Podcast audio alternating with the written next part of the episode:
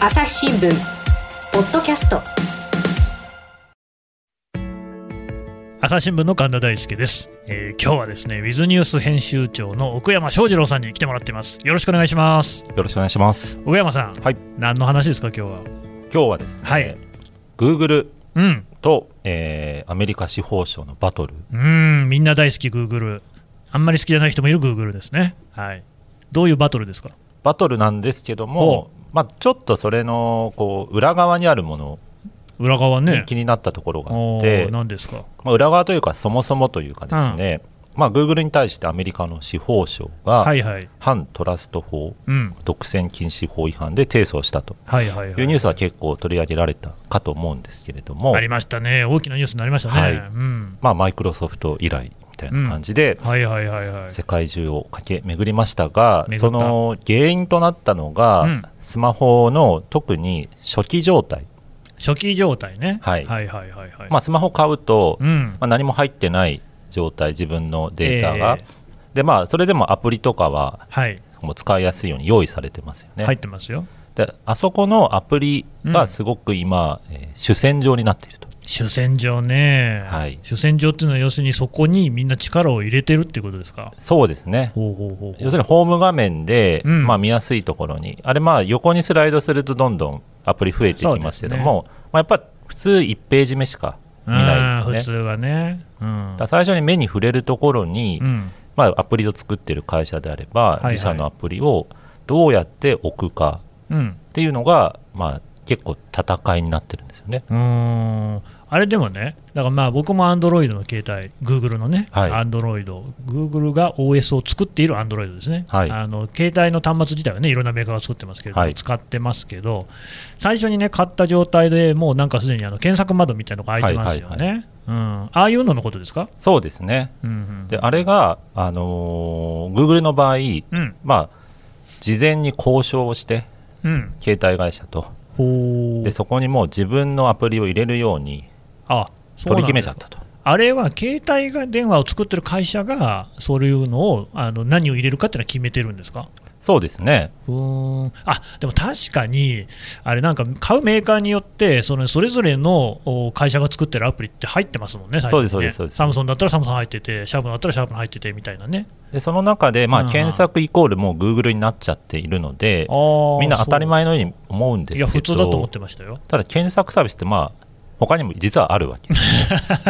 ね、Google がデファクトスタンダードみたいになってるけれども、はいまあ、それもた確かにね Yahoo もあればマイクロソフトのなんかやってるやつもあるし、バイドゥだってあるし、ある、ねうん、でもなぜ Google なのかって言われると、うん、なぜだこれはもう Google が事前に交渉というか、うんまあ、契約をしていると。そうなんですね、うんうんうん、でこれがまあこう正しい商取引なのか、うん、ビジネスなのか、うん、こう正しくない裏工作なのか、うんうん、というので揉めたわけなんですけれども、うんまあ、どっちにしろこうバトルの舞台は初期状態っていうのが結構面白いなと思ったんですね、うんまあ、でもほらやっぱりねスマホ買って全く何も検索しませんよっていう人もいないだろうから、別に窓の一つ二つね開いてたっていいんじゃないですか。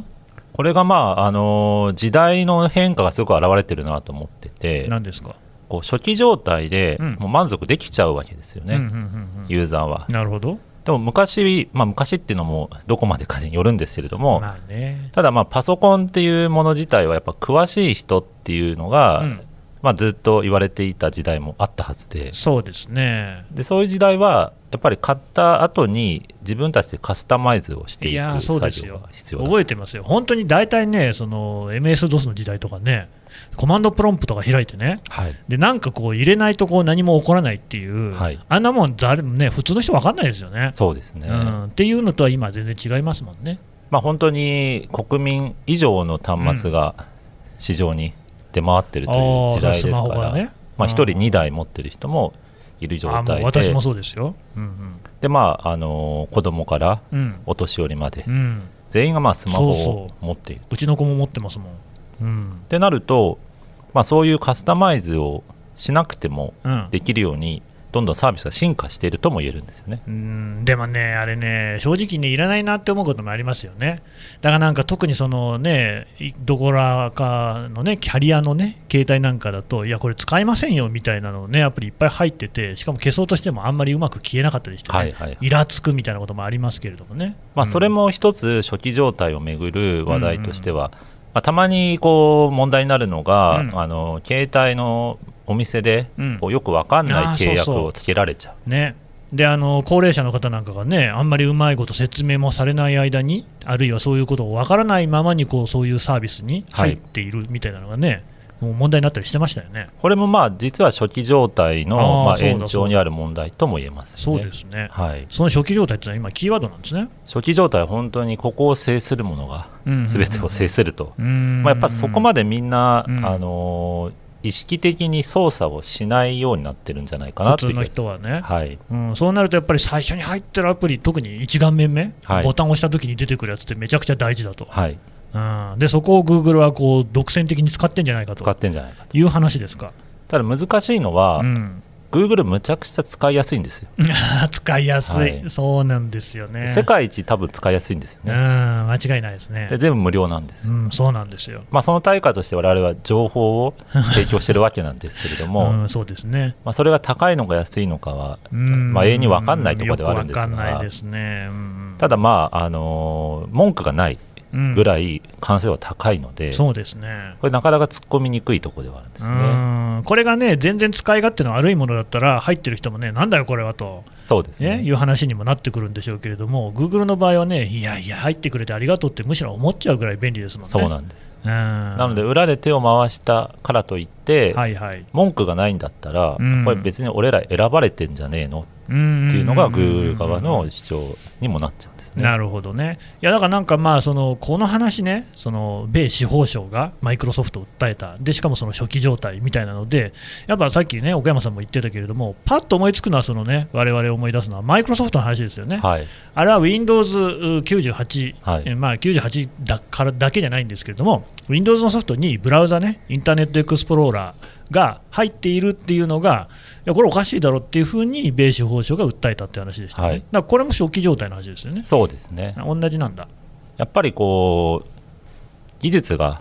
広く出回って、うん、でみんなが当たり前のように使い出すと、うん、こう性能そのものよりかは、まあ、どこまで最初に接点が持てるかだったり、まあ、身近な存在であるかみたいな、はいはいはいはい、まあ、そういうところの勝負になってきちゃうのかなという気がしますよね。なんかしかしね、ちょっと栄枯盛衰の儚さみたいなのも感じますけどね。あれね、一応ちょっと僕調べたんですけど、その司法省とマイクロソフトの、ね、戦いどうなったかっていうと、十何年経って和解してるんですよね。でもその頃はマイクロソフトってそんな勢いがなくって、で今はやっぱりね Google この勢いもう大変なものがあるわけじゃないですか、はい、だからやっぱりマイクロソフトじゃなくって相手が Google になったんだなっていう感じを受けますね。そうですね。そうやってまあ市場で一番強い人が、うん、人というか会社が、うん、まあ、こうやって標的というか相手にされるっていうのは一つの時代を表しているのかなという気はします、ね、時代を表している。じゃあやっぱり時代によって変化とかあるんですかね。これはまあよくあの アイティーざっくり アイティー 系の会社の人と話すときに、はいはい、まあ、本当にみんな言うんですけど、うん、さんねんご自分この会社にいる気はないとはいはいはい、はい、あるいはその会社が、まあ、その分野で一等賞を今取ってたとしても、はい、多分誰も使ってない可能性は十分あるっていうのは本当に企業の中の人は思っているんですよね。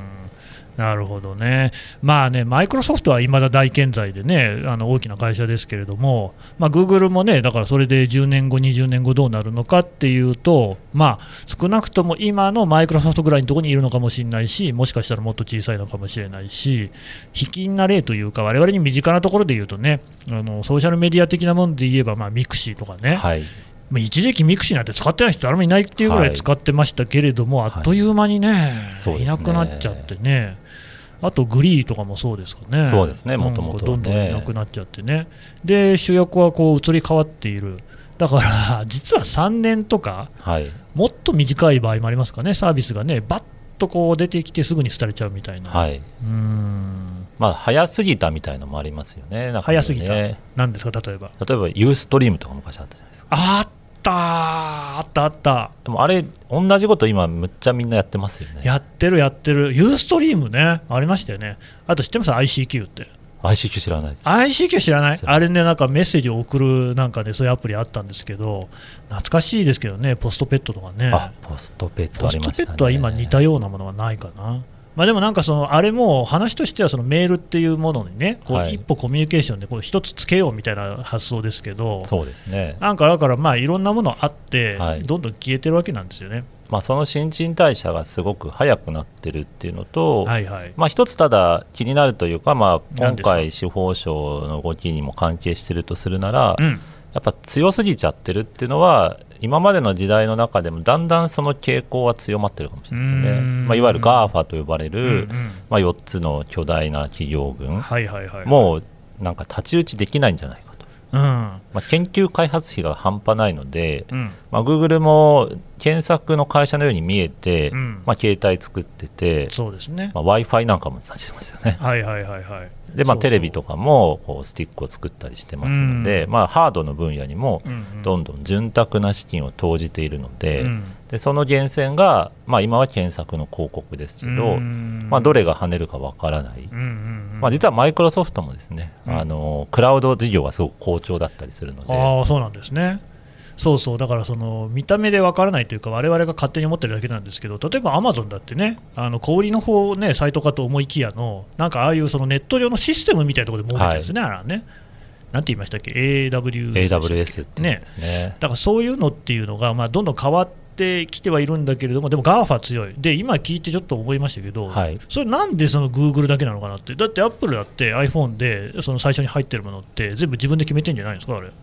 多分アップルの場合は、うん、自分の中で完結させちゃってるんですよねお、まあ、ハードもハードがもともとの会社ですけどそうか別にサムソンは iPhone 作ってないですもんねそうなんですよねそうだそうだそこが結構強いところですし誰かに命令してるってわけじゃないですもんね iPhone はねもう自分でやってるだけだからねアップル帝国みたいな感じで自己完結できちゃったりして、うん、確かにそうだそうなると Google の場合は、まあ、自分でスマホも作ってますけど、うんまあ、今やあのスマホの オーエス としては一番 Android が使われているような状態だったので、ねうん、各社が、えー、Android を使ってスマホを作ると、うんうん、でそこに自分のサービスを優先的に入れるっていうのが、うんうんまあ、ちょっと Apple とは違う構造になるのかなとうーんなるほどね、えー、話ねまだ続きますけど、はい、一旦ここで締めたいと思います。朝日新聞ポッドキャスト共に考え、共に作る。音声による新しい報道の形。朝日新聞ポッドキャスト。国内外にひゃくごじゅうを超える取材拠点、約にせんにんの記者が追う世界の今、地域の声。しかし、あなたは知らない。新聞には書かれていないことがある。ニュースの向こう側を語り合う。朝日新聞ポッドキャスト。はいというわけでですね引き続きウィズニュース編集長の奥山翔二郎さんから話聞いていきますけれども、はいはいえー、初期状態がすごい大事だよっていうね話でしたけれども、はい、あれですかそのやっぱそのスマホに限ったわけではなくていろいろこうなんか変化がしてるとかっていうなんかそういうことなんですかね。そうですね、うん、あの私は初期状態が面白いなと思ったのは、うんうん、これ多分買い物、うん、何かを買うっていうこと自体に通じる、うん変化が見えてきたんですよね。買い物そのものが変化してると、はい、おどういう変化ですか。これ一つ新書で、うん、博報堂買い物研究所という、まあ、シンクタンクみたいな組織が作ったなぜそれが買われるのかという本があるんですけどもさすがに博報堂は買い物研究所っていうのを持ってるんですね、はい、分かりやすいシンクタンクがありますが、はいはいはいはい、これ買い物の位置づけをですね、ええまあ、年代ごとにさん段階分けて説明してます。さん段階、はい、みっつにね、うん、これせんきゅうひゃくごじゅうねんだいなかばからななじゅうねんだいぜん半の高度経済成長期は揃える買い物、うん揃える買い物これはまあさん種の神器とか言われていた、うん、あさん種の神器って何でしたっけ、えっと、冷蔵庫とテレビと、はいはいえー、洗濯機かあなるほどねあと スリーシー とか見ましたよね。それはカークーラークッカーねあそうかそうかこれは車とクーラーはクーラーですね。クーラーですね。クッカーってのは電子レンジねあとかねなんかそういうだからもう必要なものを取り揃えるそういうことですかね。まあ言い換えると、うん、他の人が持ってるものに追いつくはいはいはいはいはい、はい、まあ中流総中流みたいな言われましたけどね。ねえ、お父さんお隣さんもテレビカラーにしたみたいよみたいなやつね。そうですね、はいはいはい、でそういう意味での買い物が、うんまあ、高度経済成長期はあったと。なるほど。だからみんな同じものを買っていたと。ああそうですね、はい、俺も言いましたもんね。なんでうちはファミコンがないんだって言ってね。ああありますね。あまあせんきゅうひゃくななじゅうねんだいぜん半までには生まれてないですけれども、まあまあありました、はい、でそれがまあななじゅうねんだいこう半からきゅうじゅうねんだいになると、うんうんうんまあ、憧れる買い物。憧れる、うん、どういうことですか。ブランドものですね。ああブランドね、うんうん、で自分の個性なんかをそこに出そうとしてくる。うんブランドで個性が出るんですか。まあ、こういうのを着ているということで、はいはいえー、自分はこうこだわりを持った生き方をして。なるほどね。こういうブランドにこう身を包んでいる私っていう感じですかね、はい、揃える買い物とは実はちょっと逆なベクトルとも言えるんですよね。逆どう逆なんですか。一緒じゃ嫌だっていう。あそうかそうか。なんかでもその複雑ですよね。例えばじゃあまあルイ・ヴィトン持ってますみたいなのって、はい、うーんでも結構持ってる人たくさんいるじゃないですか、はい、両方あるような気もしますよね。そうですね。そこは多分ルイ・ヴィトンの中でも限定品みたいなやつ、ね、そういうね。なるほどなるほど面白いですね、うんうん、でそこからさらに、はいはいまあ、きゅうじゅうねんだいぜん半から現在まで続いているのが、うん、賢い買い物。賢い、はい、頭いい。まあ、頭いいかどうかというのはあれなんですけどもはいまあ、あの比べるあの、うん、例えば価格を比べるとかですね、うんうんうんうん、あとまあそういうこうGoTo みたいな形で、はいまあ、そういう割引制度をうまく使うとか、ね、いや確かにそうかも。なんか価格破壊みたいなのがいつ頃からか言われるようになって、なんかその物の値段っていうのが昔はまあどこ行っても似たような感じだったのが全然こう場所によって違ったりして、あるいはサービスの、ね、こう受け方によって違ったりしてっていうのは最近の話かもしれないですね。そうですね、まあ、これはネットによってそういった情報が手軽に手に入るようになっちゃったというのがすごく大きいと思うんですよね。手軽に手に入るようになっちゃった。まあ、価格コムっていうサイトは分かりやすいと思いますよね。そうですよね。あれすごく最初はねびっくりしましたよね。あんなにこうねいっぱいねいろんなこうお店サイトの情報がもう一覧になっちゃって、はい、それは安いの普通買うよねっていう話じゃないですか。そうですね。だからなんか土日とかになるとねみんないちえんずつ競争しちゃったりなんかしてね。そうですね、うん、あれですね、うんうんうんうん、まあ、あとは我々も出張とかで宿取ろうとすると、うんうんまあ、むしろこう選択肢がバーッと多くなっちゃって、おいおいで安い順みたいな感じで並べていやから決めていくみたいな。確かに、まあ、でもあれはレビュー順で見るときもありますよ。やっぱりねなんかまあいくら安くてもね星一つみたいなところに行くと ね,、まあ、うねもう単とんでもないところになるっていう可能性もありますからね、うんうんうん、だ先ほど の, その選ぶというところが、うんこの本によると、うんまあ、選択肢が多いのが逆に買い物のストレスになっているっていう指摘をしてるんですね。わかるわかりますよ。もう買い物行くと疲れちゃいますからね、はい、この間もね私妻と一緒にねあのデパート行ったんですけれどもね、もう婦人服って言ったって、まあ、婦人服って今言わないのかいっぱい売ってる。あのあれですよ、一応うちの妻ともそんななんかその割烹着とかねあの訪問着とか買いに行ったわけじゃなくってちゃんとあのおしゃれな服を買いに行ったんですよ、はいうん、ただ、はいいやすげえあんじゃないですか店、はい、ほんでその、まあ、フロアの一つのフロアの中にもいっぱいお店があって、ところが流行っていうのはまあ一つなもんだから、はい、結構似たような服をね売ってたりするわけですよね、はい、おいこれどうやって選んだらいいのというふうになっちゃうんですよね、はいうんうんうんまあ、そうすると、まあ、もう一つのものに決めちゃうとかもう安いものでいいとかっていうので、まあ、ユニクロがすごくねユニクロでいいじゃんっていうね。またユニクロもグーグルみたいなもんで別におしゃれなんですよね結構ね、はい、だからそれでいいじゃんってことにはなってくる。だここになってくると、うん、さっきの初期状態っていうのがあ出た、まあ、ちょっとちらついてくるんですよね。おここで来るわけですね、はいはい、選ぶストレスないわけですよね。ああそこね、はあはあはあはあ、だこれは選ぶストレスをなくした結果、うん、初期状態は進化してるとも言えるのかなっていう気がして、うん、その最先端のスマホというビジネスの世界では、うん、こう選ぶストレスがどんどん減ってるような気がします。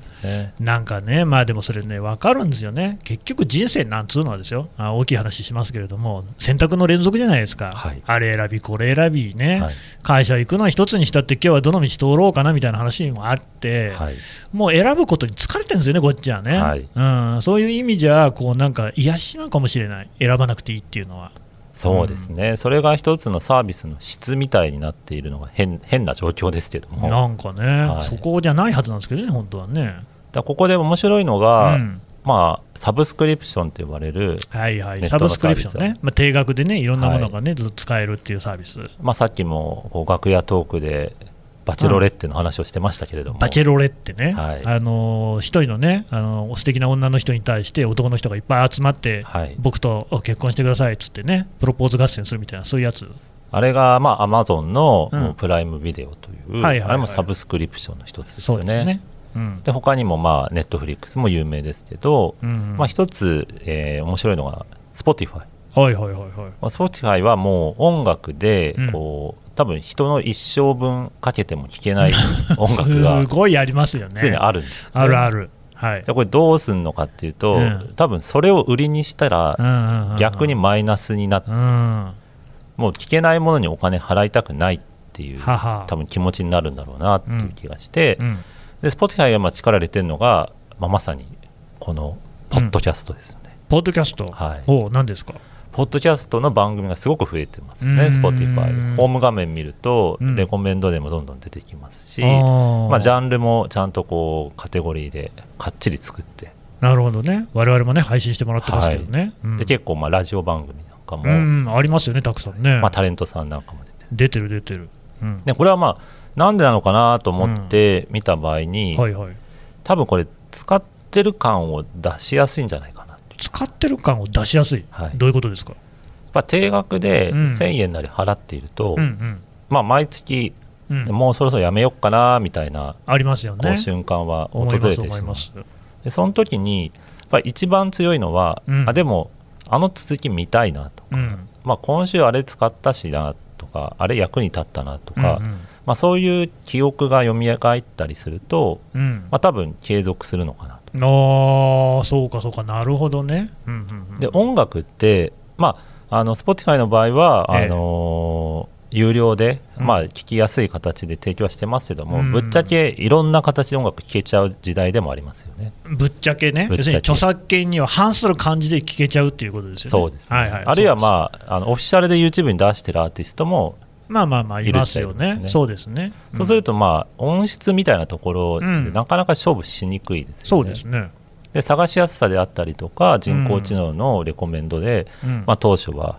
こうアピールしてましたけども、うん、はいはい、まあ、多分だんだんとコンテンツの中身でもそれを補完していかなきゃいけないと思ってるんじゃないかなという気がして、うん、なるほどね、うん、それとポッドキャストっていうのは、うん、まあ、週いちなり、まあ、隔月なり月いちなり必ず更新が前提になるわけじゃないですか、うんうん、毎日やってますようちは、そうですね、はい、そうするとこう次は聞きたくなると、なるほどね、あるいは習慣化するともう毎日使っている、うん、音楽とそこら辺がちょっと違うところですね、そうですね、更新されていくわけですね、はい、うんうん、そうするとある意味これも探す手間が省けるんじゃないか、あ、そういうことですか、まあ、なんせ Spotify の、ね、仕組み自体がもうつければいきなり勝手になんか流れてるわけじゃないですか、そうですね、ね、エフエム ラジオみたいな感じでね、はい、こっちで選ばなくてもいいんですもんね、で音楽ってやっぱ、うん、趣味が合わないやつって、はいはい、結構つらいですよね、辛い、聞きたくない、はい、うん、でレコメンドも、まあ、たまにはこんなのあるのかって最新の曲とかだったら、うんうん、結構便利だなとか思うんですけど、うん、まあ、あるジャンルで多少こっちに知識があると、うん、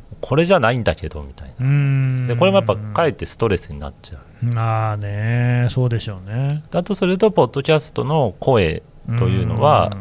多分そんなに違和感を感じにくいんじゃないかな、なるほどね、逆にまあ発見みたいな感じでポジティブに受け止められるのかなという、うーん、なるほどね、まあ、ただポッドキャストもね、まあ、聞いていただけるのはありがたいですけれども、だまあなんか全然違うのを聞くみたいなこう機会がむしろこうなくなってんじゃないかななんていう気もしますけどね、そうですね、まあ、一つのチャンネルを登録してずっと聞き始めるとそれはそれで、まあね、まあ、タコツボ的にもなって、まあ、朝日新聞ポッドキャストはねずっと聞いてもらいたいですけども、まあ、我々はいろんな記者が聞いてもらいたい、そうそういろいろやってるからね、うん、多様性がありますけれども、ね、ニヤつきながら話してくれましたけどいやでも実際そういうなんとかこうかなんとかこうかなんつってねよく問題になるやつもあるんですけれども、はい、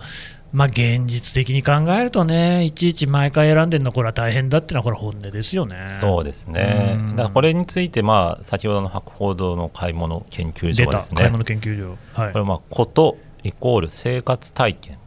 がまあ商品になっている、生活体験、生活体験って何ですか、まあ、そのストレスがないっていうのもそうですし、うん、まあ、心地よいまあ、体験時間をくれる、うん、ああだから物からことへってやつですね。そうですね。なんか最近よく聞くような気がしますけれども、まあ、それが買い物の本当に最初のこう大事なポイントになっているっていうのが、うん、特にサブスクリプションなんかでも見えてくるのかなと。ああなるほどね。だからまあ結局その Google にしたってその初期状態のところで争ってるっていうのはやっぱりそういうまあ、はいことの方にねもう話が移ってるっていうそういうかなことですかね。まあサービス自体全部の性能が向上しているので、うん、どれ選んでもあんまり変わらないっていうところはあるんですね。ああそうかそうか。だからまあそういう意味で言うとそれこそ最初にここねちゃんパッとあるっていうことがめちゃくちゃ大事っていうことですよね。そうですね。何使ったって変わらないんだもん。選ぶ労力を少なくする。うーんなんかねしかしどんどんこうね鼻つままれてその口の中にこう餌を詰め込まれているようなね感じにもなりますけど、ね、いや難しい時代だと思います、ね、いやまあいいのか悪いのかっていうところでね多分そこまあね毎度こんなこと言いますけどバランスなんですかね。まあ、無料というところが特に難しいところでお金払おうとすると多少はこちらが自覚的になるんですよね。まあね、そうですね。今更 Google の検索エンジン使うなって言われても困っちゃいますからねこっちもね。そうですね。奥山さんはでも、ね、どうなんですか個人的にはそういうそのね、えー、まあストレスはなくしたいでもその選ぶっていうこのね、まあ、楽しさもあるわけじゃないですか。そういうものってなんかどういうふうにバランス両立取ってるんですか。僕は結構、うん、例えば Facebook で言うと、うん全然違う主張の人と友達になろうと。そうなんですか。もうすごいですよ私の Facebook のタイムライン。なるほど。もうカオスカオスですね。 あ, あっちの人とこっちの人で言ってることが全然違うみたいな、まあ、ちょうどアメリカ大統領政権でいうと、ねうんうんまあ、色がパッカリ交互に出るみたいな感じです。なるほどね。そういうのっていうのはやっぱあれですか、まあ、奥山さんってのはどっちかっていうと別にこうなんかね普段から自分のねその政治に関する関心であるとか、まあ、あるいは何でもいいですけど好みとかを声高に言うタイプでは全然ないじゃないですか。そうですね。そのタイムラインとかを見ながらどういう思いなんですか。いやなんかこういう情報源がどこから来るのかなとか、うん、ああそこをね、まあ、こういう職業の人がこういうふうに解釈してるのかなっていうのを、なんでこの人はこういう意見を採用するのかなみたいな。そうですね。あそこを見てる、まあ、あくまで定性的ですけど結構気づきがあって、でそれでまあ実際取材してみると、うんうん、まあなんか合ってたり、まあ、そうでもなかったりっていう非常にあのなんかね、まあ、深いのか何なのかって感じしますけど、あなたよくあの、ね、なんか奇麗な T シャツ着てるじゃないですか、はい、あれを選んでるっていうのはどういう理由があるんですか。これは、うん、大体私夜中にポチっちゃう。ああ、でポチらされてるわけでしょ、要するにね。そう、もともと好き好